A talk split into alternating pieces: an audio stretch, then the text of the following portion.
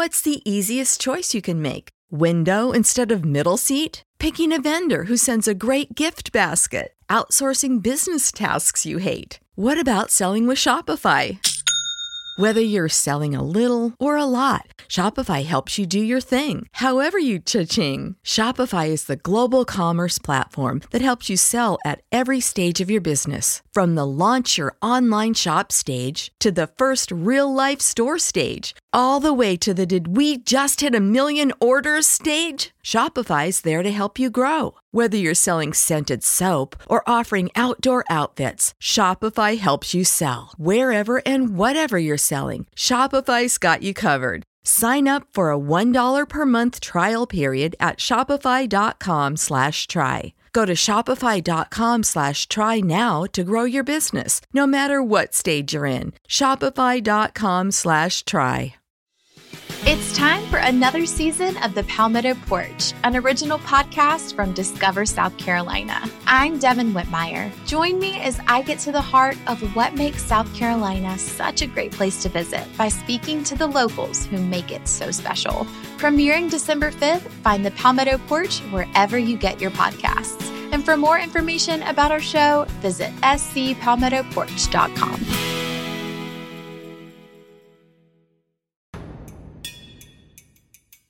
It's the Britflicks.com podcast.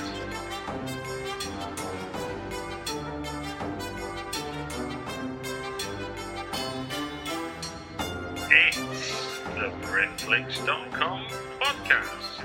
Hi, it's Stuart Wright here, uh, host of the Britflicks.com podcast. This is a little insert from me and an apology to my latest guest, Jeanie Finlay. Um, in my haste to start the interview, I hadn't pressed record. So, record kicks in after the usual intro and preamble has been and gone. So, uh, my guest is Jeanie Finlay. That's whose voice you'll hear in a moment or two. Um, she has directed a brilliant documentary called Orion, the Man Who Will Be King. You may also know her for Sound It Out, the 2011 documentary about the last record shop in Teesside, and also the Great Hip Hop Hoax from 2013. Um, that got four stars on Britflicks from Siobhan Callis, so that may be one that readers are more familiar with. Um, so, as I cut into the interview, Jeanie is talking about um, Sound It Out. And I think it kind of flows. If you know she's talking about Sound It Out, then we can pick it up from there. So again, apologies to Jeanie for messing up the intro, but I think you'll appreciate the uh, the interview on the podcast. She tells us a lot and goes into a lot of detail about the making of and the absolute adventure she went on to make Orion, the man who will be king, and also very kindly offers Britflicks listeners a 25% discount code, which she explains at the end and is in the show notes too. So, over to Jeanie. So, it was an opportunity to make a film just about a tiny community, but that hopefully kind of spoke to lots of people. So, I mean, it's still showing theatrically now. I still get people contacting me about it. It's had a it's had a really long life considering it it went out in 2011, but people still respond to it and they go and visit the shop, which is amazing. No, no, no, must be, must be, must be such a rewarding uh, aspect of it. Make the film, and then and then there's a great hip hop hoax from 2013, which I had a quick look at Britflicks website to see whether anyone reviewed Sound It Out and this, and uh, the reviewer Siobhan Callis she gave it uh, four stars out of five on on the Britflicks website. Uh, that was one I caught. I think I caught that one when it was on Storyville on BBC. Um, Yeah, yeah, you probably did. It was yeah, it was on went out on Storyville in 2013. So yeah. And then I made another film after that for Storyville called Panto that went out last Christmas. yeah, that's what I've not seen that one, but I like I like the sound of that one about the. Uh, Oh, it's lovely. They're lovely, lovely people, and um, hopefully they'll show it again this Christmas. But we're doing a few theatrical screenings of it as well. Okay. Yeah. Well, look, let's get on to your new film then. So, Orion, what's the um, what's what would be the synopsis for Orion for you? I feel like I've done this so many times in the last month or so. It's um, it's quite a strange story, and it all started because I bought a record at a car boot sale about twelve years ago with a masked man on the cover. But basically, it's the story of um, a man in sorry. Um, in 1978, Sun Records put out a new mysterious artist, and he's a guy wearing a mask, um, and they basically launched the idea that maybe this was Elvis, and maybe Elvis hadn't died, and maybe Orion was Elvis back from the grave. So I kind of go in search of the story, finding out, well, what the hell was this? What were they playing at? Because basically they invented the Elvis faked his own death uh, kind of conspiracy theory. It was cooked up in the marketing offices of Sun Records.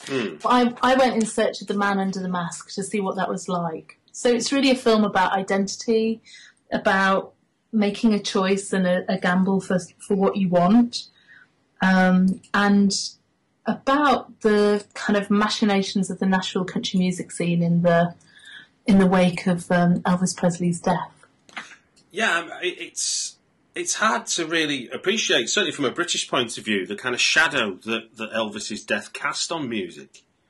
Yeah, it's a really big bequeathed shadow. if you if you imagine that this is a time before there wasn't a lot of Elvis um, tribute artists, as they like to be called, rather than no one likes to be called an impersonator.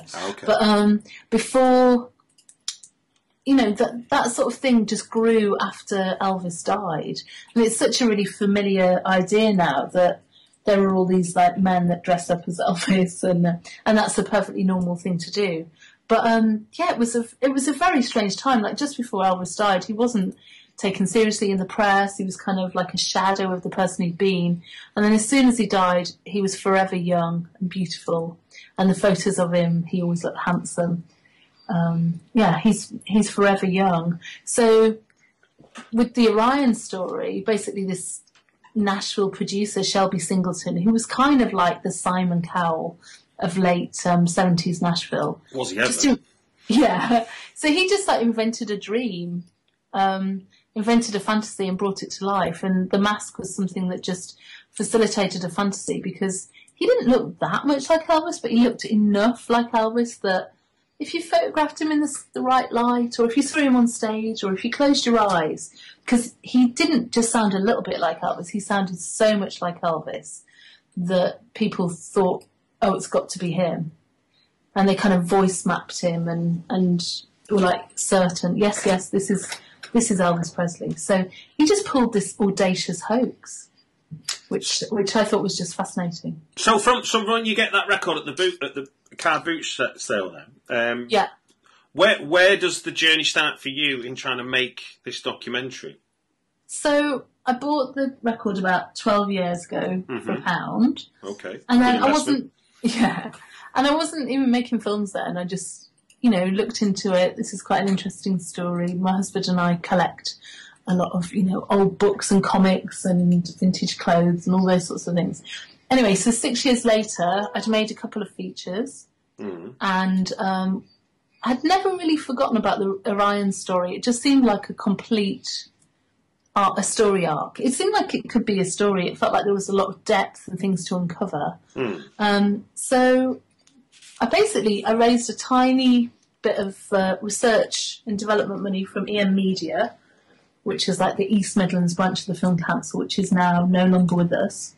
And um, I just went out to America and started meeting with people. So it's just it's like being a private investigator because this is a you know I'm making a film about a guy who wasn't that famous. Yeah. So it's like really like starting from scratch and then trying to find his family members and bandmates and then persuading them that talking to this strange woman from England that they've never met before is a really good idea. So uh, so yeah, it just took and it took a really really long time. It was a film that um, I just couldn't raise any money for it. I've, aside from that initial kind of research money, Yeah. I just, I just couldn't get anyone to fund it at all. So um, I started making Hip Hop Hoax, and then we were kind of stalled on that for a bit. And that's when I started making Sound It Out. Um, so when I was showing Sound It Out in the States, I would just get my cameraman to come and pick me up. And we would go and get another interview in the can for Orion. So I was always working on it.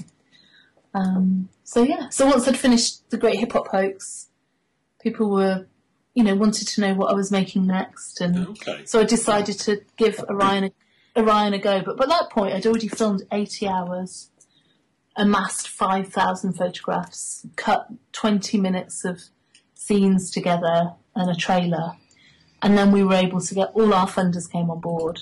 But it's a really long journey No, I to know. get to that point.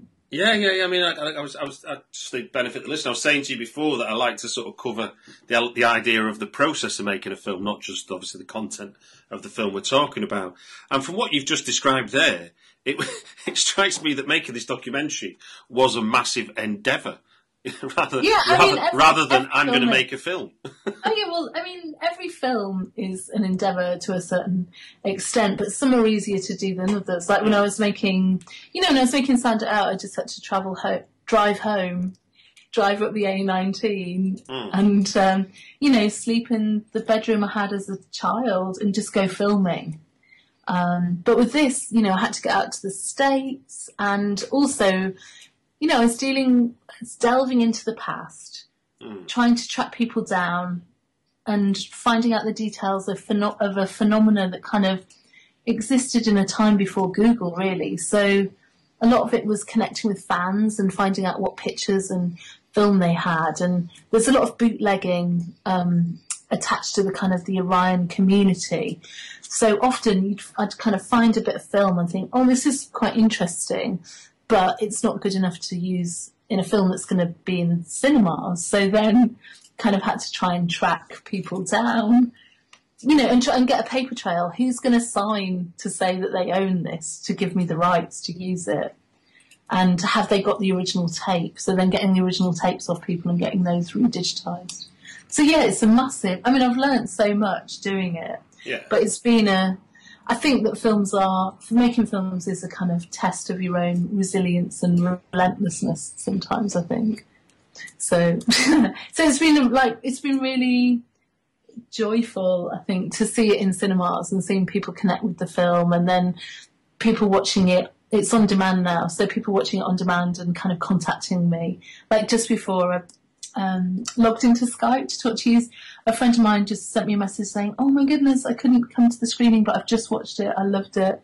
It's it's so good. It kind of makes it feel worthwhile, really." I, I, I thought was it from from a writing point of view, and then obviously your your your your story is dictated by what you find, and then how you decide to then jigsaw that back together.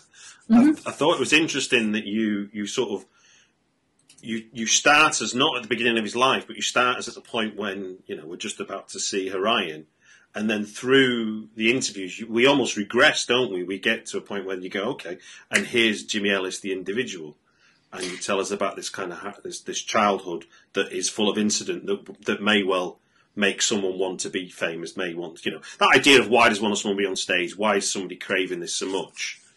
Is something you Absolutely. is something you save rather than obviously give us this information up front. How did you go about sort of setting out the narrative, as it were, of the tale you tell? Um, it's kind of um, sometimes you can you can kind of have ideas about how you think a film is going to work. And originally, I just thought, oh, it's all going to be very non-linear, and we'll kind of dip in and out of his story. Yeah. But you know, there's certain restrictions with the Orion story in that I'm making I'm telling a story retrospectively Yeah, and I'm working with a lot of contributors that are no longer with us. So I'm working on what archive I have to represent their story. Hmm. And it felt like with this, you had to kind of sell the idea of a right. I had to come to it in the same way that I did as an individual. So in the same way I picked up that record, it was like, what is this? So that's how the film opens. Hmm. And then we kind of go back in time and and learn more about how how that man could have ended up wearing that mask in that way. Hmm. And in a way, you had to understand his journey to understand. You had to understand the steps along the journey in order to understand why he would do it. Hmm. Because it's, you know, the idea is, yeah, you can have fame, you can have fame, you can have adulation, you can have screaming women hollering to hear your songs, hmm. but no one will ever know it's you. Do you do it? That's the question. Would you wear the mask? And so rather than just say, oh yeah, this is what we did, I, I wanted to have an atmosphere of intimacy and kind of understanding of this man's journey, and I wanted the audience to be along with him. So it, it seemed like this was the way to do it, really. Yeah, I mean, I, I, I mean, uh, one of the notes I made was sort of watching it was that he ends up with sort of everything he ever wanted and none of it at all at the same time. Exactly. Yeah, totally. It's like, yeah, his son kind of says, um, everyone wants a mask to hide behind if you fail, but what if you succeed? If I do reach the pinnacle, who am I? And that was something I really thought about when I was making the film. It's just like, how much is the sense, your sense of self important? You know, if you, what what's that like to get to get success but not on your own terms? Hmm. Oh, because I mean, I, the only, I mean, just just off the top of my head, the, the, the only equivalent I can think of right now is say Daft Punk, who don't give us their true identity. But it's But that's their choice. Oh, no, no, sure, sure, sure, sure, I think yeah. with Daft Punk it's slightly different because it's their choice. I would think I kept thinking about X Factor contestants okay. because they're. Um, I think people go into X Factor thinking, "Oh, it'll give me everything I've ever wanted, and I'm going to be a pop star, and it's going to be amazing," without actually thinking, "Oh yeah, I'm not going to get to record the songs I want." And I'm not going to get to wear the clothes I want. And do you know what I mean? It's just a construction Yeah, yeah, it's- yeah. there's a fantasy that you enter into it, and uh, yeah, you'll get it on your terms, but you won't. I, Um, thought, I thought it was fascinating that, that I mean, I think that there's probably a, a true representation than, than, than my suggested of Daft Punk. Um, and also, it's it's sort of a reminder of the times because if, if you had a masked man now who was, I mean, he was playing as much as he's he's relatively unknown. He was, I think, in the documentary they talk about him playing in front of two and a half, three thousand people at times. oh, he's playing to really, really big audiences, but, I think one of the things that's interesting about it is kind of like a, the time capsule element to it hmm. because he existed pre Google. So the way that his kind of stardom grew was through word of mouth. So he would go, he would travel from town to town to town, all in the south, all in the states. So um, and people would. People found like lifelong friends by following Orion. I did lots of reading into fandom, and I did some work with um, uh, Dr. Lucy. Oh God, I always forget her surname. Dr. Lucy Bennett, who's an academic Yeah. who specialises in fan studies. Right. And you know, the fascinating thing about that is that um, often when people are interested in when they become a fan of something, it's not just the the object of their fandom that is the thing that's interesting. It's about finding themselves. It's about finding their brethren. So he kind of elicited this like huge devotion from fans, but they also found each other. So it's intoxicating kind of uh, chemistry going on of people, you know, decorating t-shirts and following behind the bus, hoping that he's going to jump out. You know, and also he was a total womanizer, so he probably had a. Well, I know he had like a, a girlfriend in every t- town. So- Yeah, no, he had. It, it's interesting that he had a similar ethics to marriage as Tom Jones. you know the idea. I, mean, I love that the expression. She, what's she say now? She said, "You're at the front." He said, "You're at the front of the queue," like as if that's enough. Yeah, that's the best position to be. And she's like, I don't want a queue. yeah, you know, and he he married and remarried two different women, two different women three times. Yeah, Um, he had. He had, all, he had all the ingredients for being a celebrity, didn't he? Really, I suppose with all that. well, he had the all those kind of- looks, the voice, um, the songs, and you know, people love. People still talk about him every day. So obviously, because I was spent the last few years immersed in the Orion fan community. um, I'm friends with them all, so I they they all talk about him all the time, every day, every day. And now the the film has kind of become a focus or a prism to see that time through as well. So they're all kind of very on board with the film, which has been amazing. Now, I think I think one of the things, if I was thinking about the mask and the media, it's interesting that none of your stories sort of, or maybe because it never happened, because was was about trying to unmask him. I mean, it was always about he has to wear the mask; it's contractual. If he takes the mask off, then he's broke his contract. Whereas if you take your X Factor example, anybody that, that, that was ushered in on that first rehearsal wearing a mask and went right through to the final and won, the story the, the story that every editor would want is who the friggin' hell's behind the mask. Yeah. Why do you think that? Why do you think that's? what- How did Shelby Singleton manage to keep a lid on a, the media interest in somebody that he was managing to because he was on TV and nobody seems to take it off. I know. Well, I've no idea actually. I mean, I guess everyone, that all the media involved with him would have wanted it to succeed, really, because hmm. it means that they can keep he can keep coming back on as, as a as a star onto the show. Yeah, I'm surprised that he wasn't kind of totally unmasked, and I think like some of the fans knew after a while because obviously he was uh, getting up close and personal. Well, he slept with, he slept with hundreds of them, so I guess they, he didn't keep the mask on for that. I'm guessing. Well, who knows? No one would tell me. See that now? Now's a, now there's an image I can't get out of my head. exactly. Um, shall we? yeah, see? I, I think it was a kind of delicious idea that people wanted to to maintain maintain the mystery. Really, Yeah, because the, the the mystery wasn't about is it Elvis or not. It just was a mystery. It wasn't like there was really anyone sort of holding back a tide of want it wanting it to be Elvis. It was more that we don't want to find out who it is. So I think it's kind of like I I kept thinking about it as like a three way fantasy. Hmm. So you've got Jimmy wearing a mask and thinking this will be all right. I'll get my stardom and it's not going to affect me really. Hmm.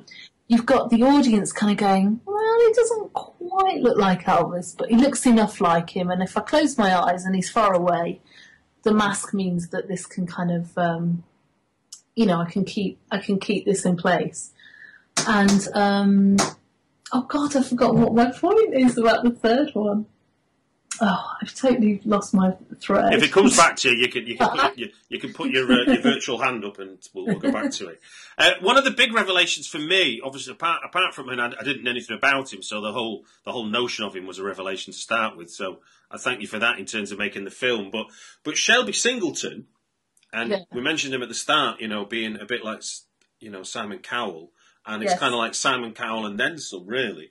He was he was almost like a pop mafioso, really. The way that he he orchestrated what went on and what he said went is the certainly impression I got watching the movie, and and he didn't care whose toes he stood on or crushed, or who pushed out the way to get what he wanted.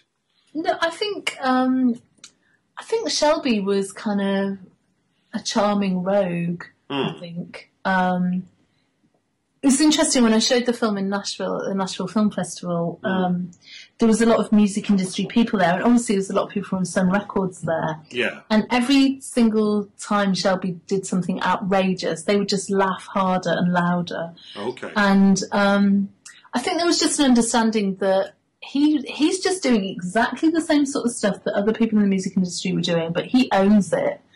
So he would, you know, he would think, yeah, it's totally fine to make a man wear a mask all of the time, and if he signed up for it, then well, that's his that's his business to get on with it.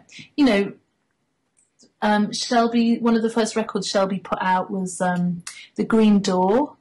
Um, do you remember that old song, Shakin' Stevens? oh yeah, yeah, no, very, very So well. basically, he would promote that. He was a maverick, so he'd promote it by sending out actual green doors to radio stations with the record nailed to the front of it. He was always looking for a kind of stunt. And then, like, so the day that John Lennon was killed, he had Boomer Castleman, who's the guitarist in the film, uh, in the studio writing a song called John. And they basically had this record out before the body was cold Gee whiz. you know, so he was always looking for an angle. Well, I guess I guess in the context of your story, I guess the the elements of it because we said because we're obviously we we, we we're sympathising with Jimmy Ellis for most of the, for, for for basically all of the story really. So when Yes. when when Shelby comes into the frame, as it were, whether it be you know somebody reflecting on it or a, a chapter in Jimmy Ellis's life, apart from the initial liftoff, it isn't for the positive, is it? And then if you add into the mix the complete disregard for copyright of somebody's novel. Yeah, I mean, I, yeah, I think Shelby was just uh, just didn't care who got in his way. Well, I think was that they, Sorry. Shelby said "sue me" was I think was something that Jimmy Ellis says on one of the archive bits of footage you've got, isn't it? It's what Gail Bridge Oh, Gail says. Sorry, Gail. So, um, part of the richness of the Orion story is that um, it's basically Shelby basically brings the book to life. Mm, He's heard Jimmy Ellis's voice. He knows that it's fantastic. He he's not quite sure how to market him, And then after Elvis dies, he reads a book called Orion by Gail Brewer Giorgio about this. It's kind of basically laying out the idea that Elvis might have faked his death and worn a mask to escape. No, not worn a mask. Sorry, escaped his um, faked his death to escape the spotlight. So he Shelby kind of um, read this book, was given this book by Jimmy Ellis, and said, "Okay, yeah, we'll we'll um, we'll make you Orion." And the only thing he added was the mask.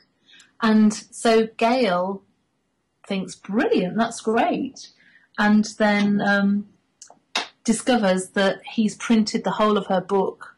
Like the, the introduction to her book on the back of the record, and when she asks for payment, he just says, "Yep, so sue me," you know. And he was, I think someone says in the film at one point he was the most sued man in Tennessee. That's right. Yeah, yeah, yeah. You know, and I was going through all the archives at Nashville Council, um, and it's just Shelby Singleton gets sued again. But when it was things like record labels suing him, um, he just saw it as marketing.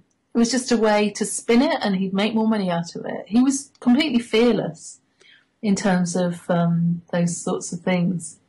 Yeah, and, Yeah, and, it's and then quite outrageous. I mean, it's I'm totally fascinated by Shelby because he was just an he just didn't he couldn't care less. He was just absolutely maverick. No, no, no. And I think I think that's the thing. Watching your documentaries, it's almost like you can you can feel like the the need for the kind of the sister documentary to come out, which is of he's of The Shelby, Shelby Singleton story, yeah. because he's, he's it's as it's as compelling as I mean, like I say, you you you, you tell a story which makes sure that we are sympathetic to uh, Jim Ellis's rise and fall and rise and fall, etc. But obviously, in and amongst that rise and fall is this one single single character who, you know, being Sun Studios makes him kind of, you know, he's part he's part of rock and roll history, you know. And- Absolutely, yeah. I mean, I think I think you, t- you gave us that example of the John Lennon thing, but the idea that his first, I think it was his first bit with um, with with Jimmy was to record him singing with that uh, Jerry Lee Lewis song, and Yeah. then and then mischievously putting it out as if to say, well, you know, this could be a lost record of Elvis, and it could not be. Yeah, well, I mean, he put out Save the Last Dance for Me, which was Jerry Lee Lewis and Friends, Mm. Love in that. inverted commas, Love that. and just um, dubbed Jimmy's voice over the top of it. And so, I mean, I remember that, that song coming out. I heard it. oh, and, really? um, Yeah, I remember it because it was a big hit worldwide. Save the Last Dance with Me, allegedly, maybe it's a, a lost duet from the Sun archives. It's so clever, I hmm. think. Oh And no! As, just pra- as, of pra- as pranks go, as pranks go, I'm sure Bill Drummond would be over the moon if it was him doing it, wouldn't he? Really? Yeah. But I think, you know, he wasn't doing this for art, he was doing this for the bottom line. If you don't already subscribe to Britflicks, just sign up for free at iTunes and you'll get the next episode right after we launch it. Or follow at Britflicks on Twitter for links to the podcast to stream from the website directly. Thank you. So, what was what was the challenge for you? I mean, you, you talked about sort of taking advantage of other films you were working on, which had you in America, which meant you could try and schedule in getting more interviews and stuff. But I mean, I'm thinking when when you're interviewing the man's son. I mean, was, was was that did that was that just a case of can we can you be involved or was that some were that were that as were, were they in relationships you had to nurture first before you got someone to start telling because see they've got a lot of first hand you know they're as they're as close as you're going to get to contemporary first hand knowledge? Absolutely. Well, I mean, I. Um, I believe you should always get to know people on camera. The camera is like a contract. It's kind of saying, um, "This is why we're here." You know, I I like a lot of the people I work with very much, mm. but I'm there to make a film. I'm there to do a job. So I hear documentary makers saying, "Oh yeah, I got to know them for three months and then I start filming," and it just sounds crazy to me. Mm. Yeah, I I get to know people on camera, and I use the camera as a tool to ask questions that I might be reticent about asking in real life, just through you know being a nerd or you know being socially awkward. Well, no, being a journalist, it's, that is, your, I think that's the permission you get. I mean, that's why I do, that's why I do it. You've got Yeah, permission to- to ask someone a question that if you if I sat down in the pub next to you, I wouldn't be sat, I wouldn't start saying, right, let's look at your whole film career, Jenny. You'd be like, No, what? exactly. And I'm always amazed at, um, you know, if I genuinely like interviewing people and asking them stuff, and um, people have very often very open. There's us- there's a lot of crying. Quite quite often people cry. Um, and sometimes they're very structured interviews. You know, there's really particular things that I want people to tell me about.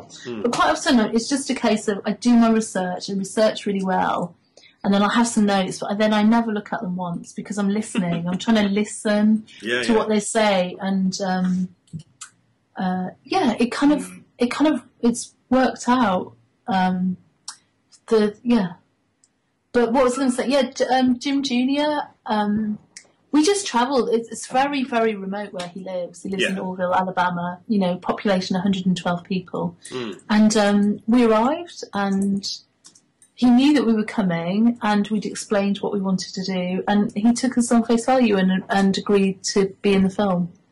So, and we did the interview there and then. And uh, I have to say, there were moments when I was filming him.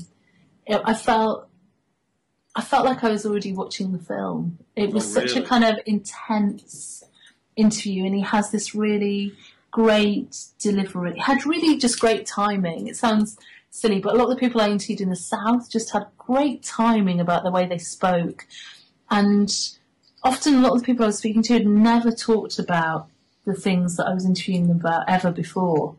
So That's, were that's remarkable, that because, that, like you say, they, they the ones you show us, they all sound like perfect narrators. You could have you could have Oh, given the film to all of them. But I know. feel like uh, there is a magic moment that I'm always looking for in whatever film I do, Okay. where you feel like people are finding the truth in the moment.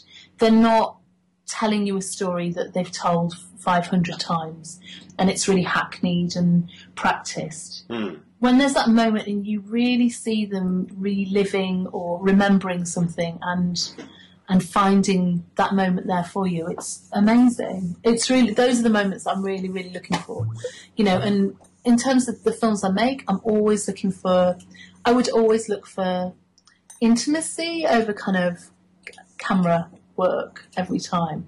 You know, which is not to say we don't like work really hard to make it look good, but the the thing I'm looking for always is intimacy. You know, and I worked with um, everyone in the film. All the key roles were had mentors attached. So I worked with Marshall Curry, who's a twice Oscar nominated documentary maker, and and um, I really love Marshall's work and that was one of the things that we talked about quite a lot. You know, it was about economy of language, but also about intimacy, because that's something that he strives for in the films that he makes, like Racing Dreams is a film that he's made, which I really, really love. Okay. So, when, how much? Um, you mentioned you you already before you even sort of sort of went back and committed to doing it. You already had accrued eighty hours of footage. How, Yeah. how much footage did you have in the end? And Oh then my God. what's what's your approach to then breaking that down to what is it? Is it eighty five minutes? Is it altogether? 86.17 Of course it is. I, Because I'm a nerd I I don't want to. I don't want to. I don't want to cheat you out of uh, one and a half minutes. So yeah, eighty No. I, know because it, it was 90 minutes and then I've recently cut it down again. Okay. I showed it at a few festivals and there was a few things I wasn't happy with, so I've recut it. So, when, I mean, like a, a, com- I guess a combination of what you've said with with what you're saying there is that you you're obviously doing these interviews, and you're the one that's feeling that instinctive, intuitive. Right Mm. here's here's the moment where they're now telling me the truth or Yeah. their truth. Yeah. I mean, presumably you can't use all of them for stats. Oh yeah, well I I I work usually at a ten to one ratio. Okay. Um, and with when we once we'd got the funding and went back, a lot of the filming, the final filming block was about creating visuals that um, that felt right. You Mm. know, um, the South, Orrville is like the next town to Selma. Um, the same place as the you know the Selma film was set last yeah, year. yeah, yeah, yeah. So um, it was like, how do we make the South look real? How do, how does what does that look like, and how do we film it? So um, you know, a lot of it was about creating visuals that felt right. So going and filming at um, American football games and cotton fields and in Spanish moss. Um, and did quite a lot of slow mo stuff, which I'd not done before, but it felt really right for this film. It just felt I wanted to have this kind of um, cloying atmosphere of this of of the heat of the South. Mm. You know, obviously you can't feel heat on screen, but it's trying to just make it feel hot. and um, I'm buying that. I'm buying that. yeah, so um, a lot of it's just about trying to. I don't know. I've become possessed by the films and started dreaming about them. So for the the opening title sequence, you see Anne Ryan um, walk into a field of lights, and I had a dream about that. So it was like, well, how do I make how do I make that happen? And there was this light installation artist I really wanted to work with on the Great Hip Hop Hoax, and we'd not been able to make it work Yeah. and um, got back in touch with them, and they're like, "Well, we've, we've got this new exhibition coming up in Norway. If you can get out to Oslo, you can film in the gallery for as long as you want." So we flew out to Oslo and spent a day filming in this kind of strange field of light Mm. uh, called this installation called Squidsoup. It was like thousands of beams of light that, as you moved through them, they reacted and changed colour. And we got an Elvis tribute artist and put um, put a mask on him and kind of did this very kind of stylized opening um, to the film. And uh, yeah, and then you know, in terms of an edit, it's quite a long edit on Orion, and it's just about plotting. You know, um, watch everything with an editor and going through all of the um, splitting everything up into subjects. So it might have been how. Let's get everyone talking about the mask. How does that work? And let's get everyone talking about um, the decision to put the mask on. You know, and then how does that work? And you know, and it was a bit with this. We we cut for a few, a couple of months, and then I went out and did the final shoot. So it's very, so it was shooting visuals in, that were incredibly tailored for the film, so you almost knew where they were going to go. I, I think Yeah. what I think was one thing that was interesting for me was, and, and uh, this may sound like a crass comparison, but do you ever see the, the I think it's World in Action or Panorama um, of Northern Soul from the in fact from the same time period that, that Jimmy Ellis would have started, you know, after after um, Elvis's death, sort of that time. And The the one sh- that Tony Palmer did, the 30 minute Tony yeah, Palmer. yeah, was shot, was shot in round Wigan. Yeah, um, I, Wigan Casino. Yeah, yeah, yeah. yeah. Love that film. Yeah, Well, really well, the, your your your the sort of implication of what what his parents thought reminded me a lot of those those older the older generation who were kind of now out of touch with this young we don't care we've got choice generation which is you mm-hmm. know why do you want to go out you've got a job you know that kind of mm. reaction and obviously the story we get here is why do you want to be a singer you've got a horse farm yeah. you know, it's like the, the idea that, and, and I mean, look, I mean, I, I could, my, I remember, uh, I, I used to manage a band, and I, you know, and, and we did all right. And I remember speaking to my gran, and her, her thing was, "Why do you want to do that? You've got a job." Yeah. It's like the idea that I did something that wasn't my job was kind of insane.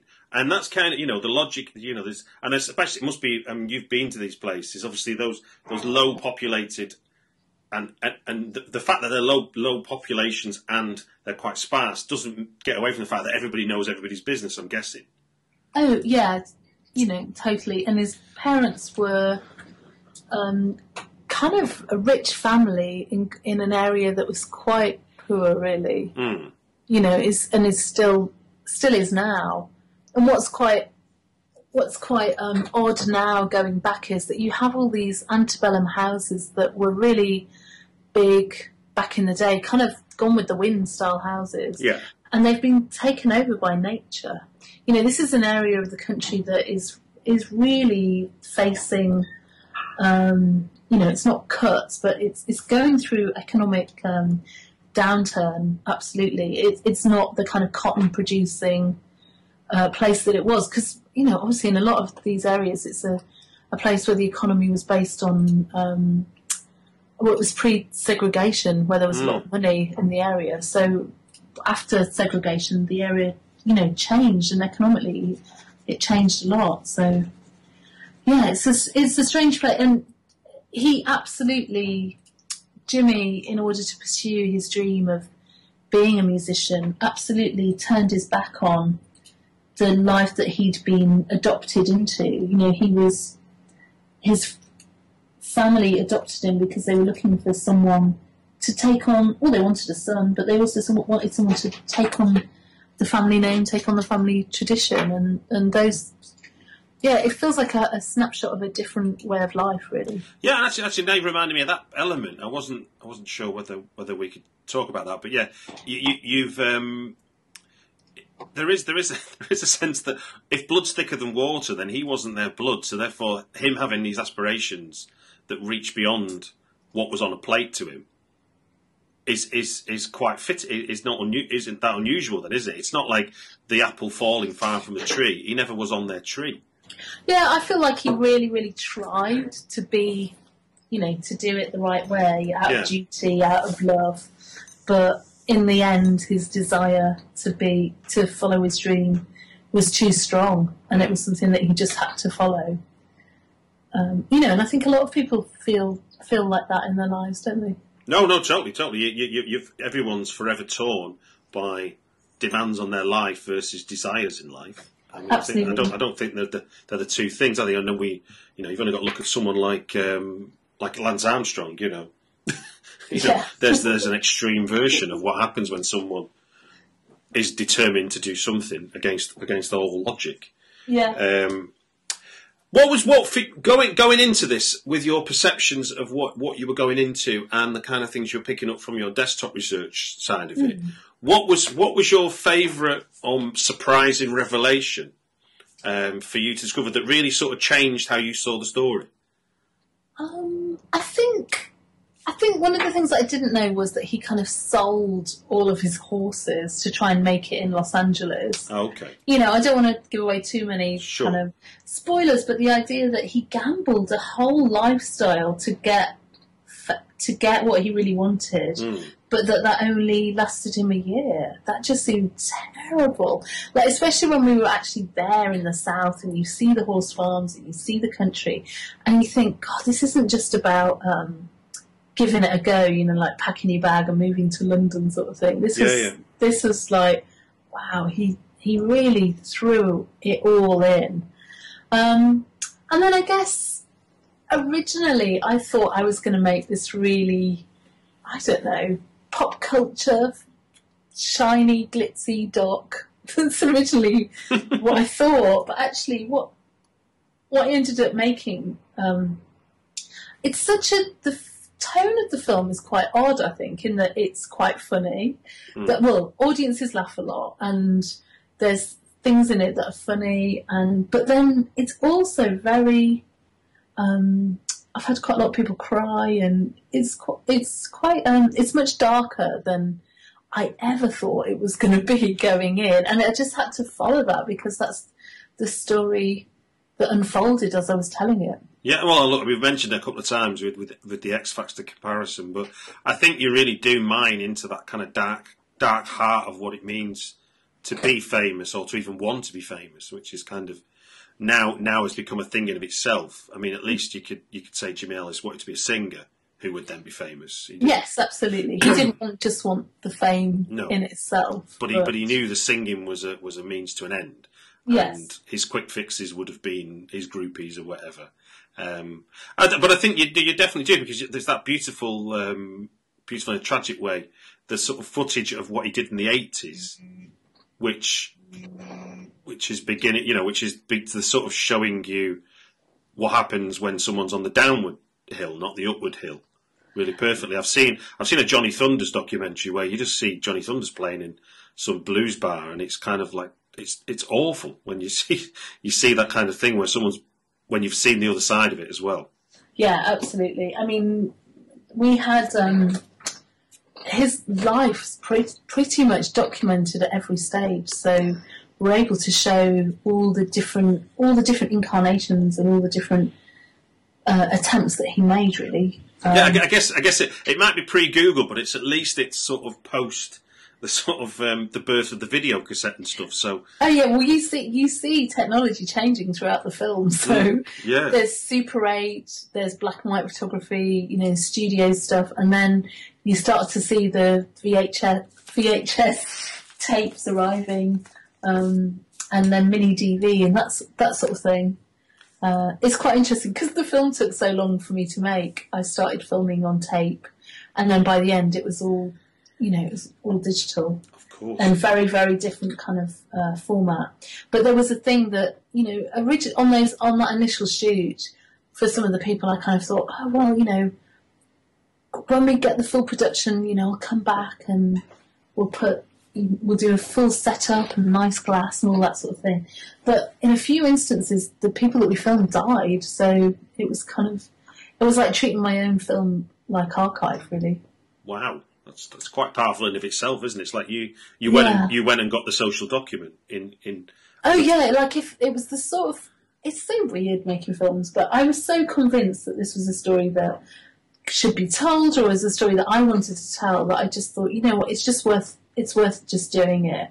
And um, I'm glad we did because otherwise those those we I wouldn't have got those people's testimonies down at all.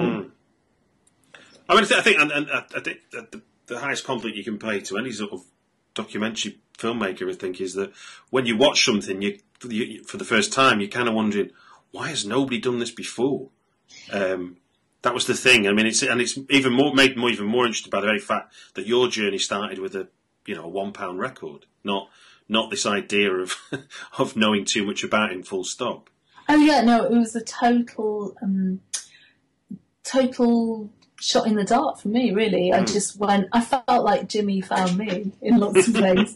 but um, but yeah, I was surprised that that no one had, had done it. Like for example, when I made the Great Hip Hop Hoax, there was nine other filmmakers vying to get the rights to make that story at one point Wow.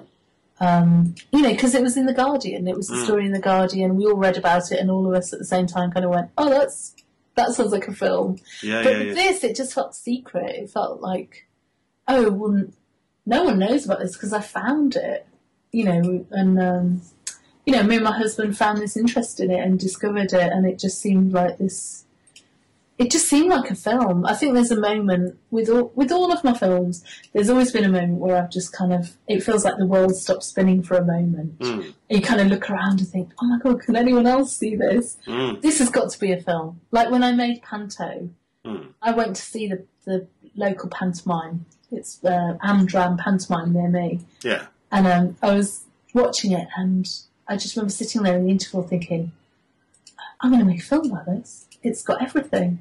They've got other lives, and they all, they all work or they don't work, and what's going on there?" It left me with so many questions. I was just, "I've got to make a film." So I made, I filmed it the next year, and um, yeah, but wasn't sure where it was going to go, and then BBC Storyville commissioned it. But sometimes you just you just got to do it. I think. No, well, no, I mean, friends of mine have been following the 60s singer Chris Farlowe for the last four or five years. I mean, they started that documentary without a camera, as they jokingly say. Um, you know, that's how their journey started, and it was it, it started it started with them not even knowing he was a singer at first, and then finding out he's a singer, to then find out he was number one when the, England won the World Cup. Oh, sort of- okay. you, you begin to sort of go, well, why, why is nobody doing this? yeah, I guess, but th- there's such a big undertaking, isn't there? There's a lot mm. of like once you've done the six years of work. True, true, had- true. I've Yeah, yeah, quite yeah. a lot of people saying, "Oh yeah, yeah, why did no one else do this?" And, and you think because it take because it takes that long. No, no. I don't know. People, are, I think sometimes the filmmaking is that in is in actually doing it, is in delivering it. Remember when I made my first film and it went out on the on BBC Four? I got an email from someone saying, "Yeah, well done. That was the idea I had a couple of years ago, and uh, yeah, you've made it." And it's like, "Oh, you're congratulating me on your idea. That's crazy." you know, you've got to. Filmmaking is about picking up a camera. It's about driving into the middle of nowhere to a town with 112 people and getting the interview and actually doing it. It's not pouncing around film festivals and talking about filmmaking. It's actually delivering the films. I really believe in that really strongly. So, yeah. Well, look, congratulations with uh, that's a very powerful speech, and I'll buy that for a dollar. Um, I've Hey, sorry, I sound. I No, no, that was feel- great. No, I I- just tell students that I've been. I get asked to do a lot of masterclasses at film schools, and I, I didn't go to film school, and I kind of get into trouble because I tell them, just don't bother, just buy a camera, just learn. Well, no, this this is. uh, I mean, I obviously, I, I, I not obviously at all, but I ask a lot of people this who come on who make narr- uh, fictional stuff as well as documentary stuff, and I think it, it, like I'm 43 now, so people who are my age and older went to film school when it was important to get your hands on kit because it was all very physical. Yes. Now it's not as physical, I, and, and what I mean by that is the bloody editing suite, as far as I could tell. You know, that was the main bit of kit that you couldn't be carrying around in your bedroom. Um, is is that you, yeah, you're right. Making films is is is, is arguably the best education for um, for people who want to make films because because now you've even got an outlet and you can see if an audience even likes it. You know, if you're making stuff, it's and I don't mean and that isn't about making money from film. That's just about seeing whether you can do it. Oh yeah, totally. I mean, we, um, you know, and- the opportunities for funding films is different now than it was, um, you know, a long a long time ago. I mean, I I came to making films as an artist, Hmm. so I've been making films. For, my daughter's eleven, and I pitched my first film to the BBC when I was six months pregnant. So I look at my daughter as this kind of um, human barometer for how long, you know, how long I've been making films for. Yeah. And um, yeah, things are different. We Sound It Out was one of the very first crowdfunded films in this country. We spent the whole of the first campaign explaining what crowdfunding was to people. It's crazy, The- but you know, uh, yeah. Anyway, I dig- I digress. But, No, okay. um, Well, look, I was just I was going to there's lots of different opportunities out there for people to do to try stuff and make mistakes. Exactly. No, I think that's the important thing. I think you don't, you don't, you don't get offered the job. You get to try it out, make mistakes, learn, and make stuff that's worth watching. That's kind of the journey you should. And I guess, I guess, I mean, when you say you did that, what you went to art school and then started making films, or you went?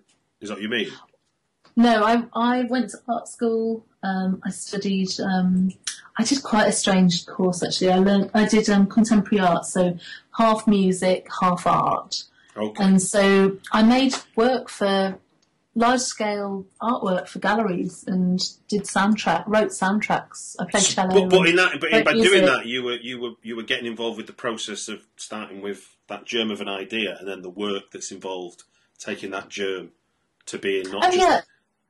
Well, I think it just made me feel like, um, well, I, I I crafted my visual approach Hmm. and um, learnt about what it's like to take work into the world. Yeah. So actually, the way that things are now with social media and with um, independent distribution, um, it feels like a really good fit because it's just like being an artist. So um, yeah, so the DVDs for Orion have to look like the work. So we're putting out a record, and uh, we've done an- a wraparound artwork to go with the film. So people have been uploading masked portraits of themselves Fantastic. using the hashtag I am Orion. And Okay. yeah, isn't it? We live in interesting times, I think, for, for making creative work. Yeah, which is kind of it's it's it's a it, it takes that idea of metadata to, to to like you know wherever you want to take it. Really, it's not. It used to be kind of obvious, and now it's kind of what fit. Like you've just said, what you're saying there. It's like what fits with the movie, not not what Yeah, you have to do with a movie. It's what fits. Yeah, absolutely. Well, look, congratulations with Orion, the man who would be king. Do you want Thank to tell you. people how they can see this movie because it is out now? Yes, well, we're still doing some screening. We're doing, still doing some special screenings, but Mhm. if you go onto orionmovie.com, Mhm. there's links to all our screenings. But Okay. also, um, we are available in lots of places on demand. So we're on iTunes, we're on Curzon Home Cinema, we're on We Are Colony with loads of extras and BT Home Cinema, but we're also on VHX. So we're using VHX to do our own kind of online stuff. Okay. And we've set up a special um, discount code for Britflicks listeners. So if you enter Britflicks in, you'll get 25% off watching the film online. Fantastic. Well, I'll put the links in the show notes so that people can do that quite easy. Brilliant. Uh, and then one last question, uh, as we like to ask everybody to recommend us a film. Uh, can you could you tell us maybe a favourite or a, a British documentary that you'd recommend?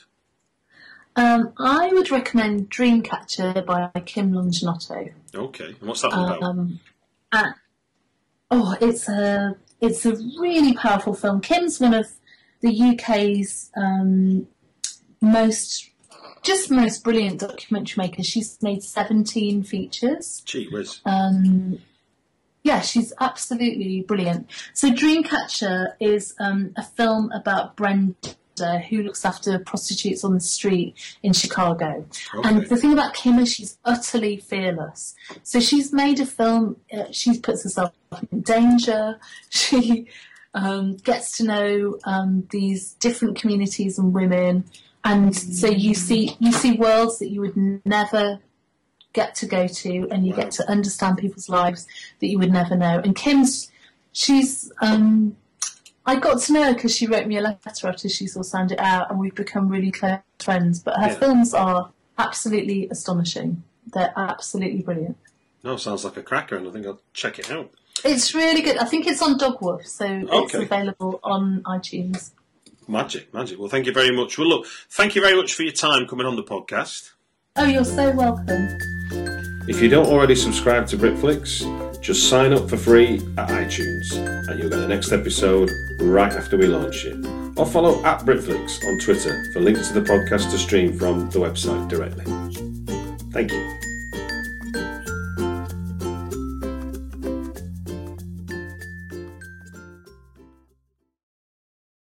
At Parker, our purpose is simple. We want to make the world a better place by working more efficiently, by using more sustainable practices, by developing better technologies. We keep moving forward. With each new idea, innovation, and partnership, we're one step closer to fulfilling our purpose every single day. To find out more, visit parker.com/purpose. Parker, engineering your success. Say goodbye to your credit card rewards. Greedy corporate mega stores, led by Walmart and Target, are pushing for a law in Congress to take away your hard earned cash back and travel points to line their pockets. The Durbin Marshall credit card bill would enact harmful credit card routing mandates that would end credit card rewards as we know it. If you love your credit card rewards, tell your lawmakers hands off my rewards. Tell them to oppose the Durbin Marshall credit card bill.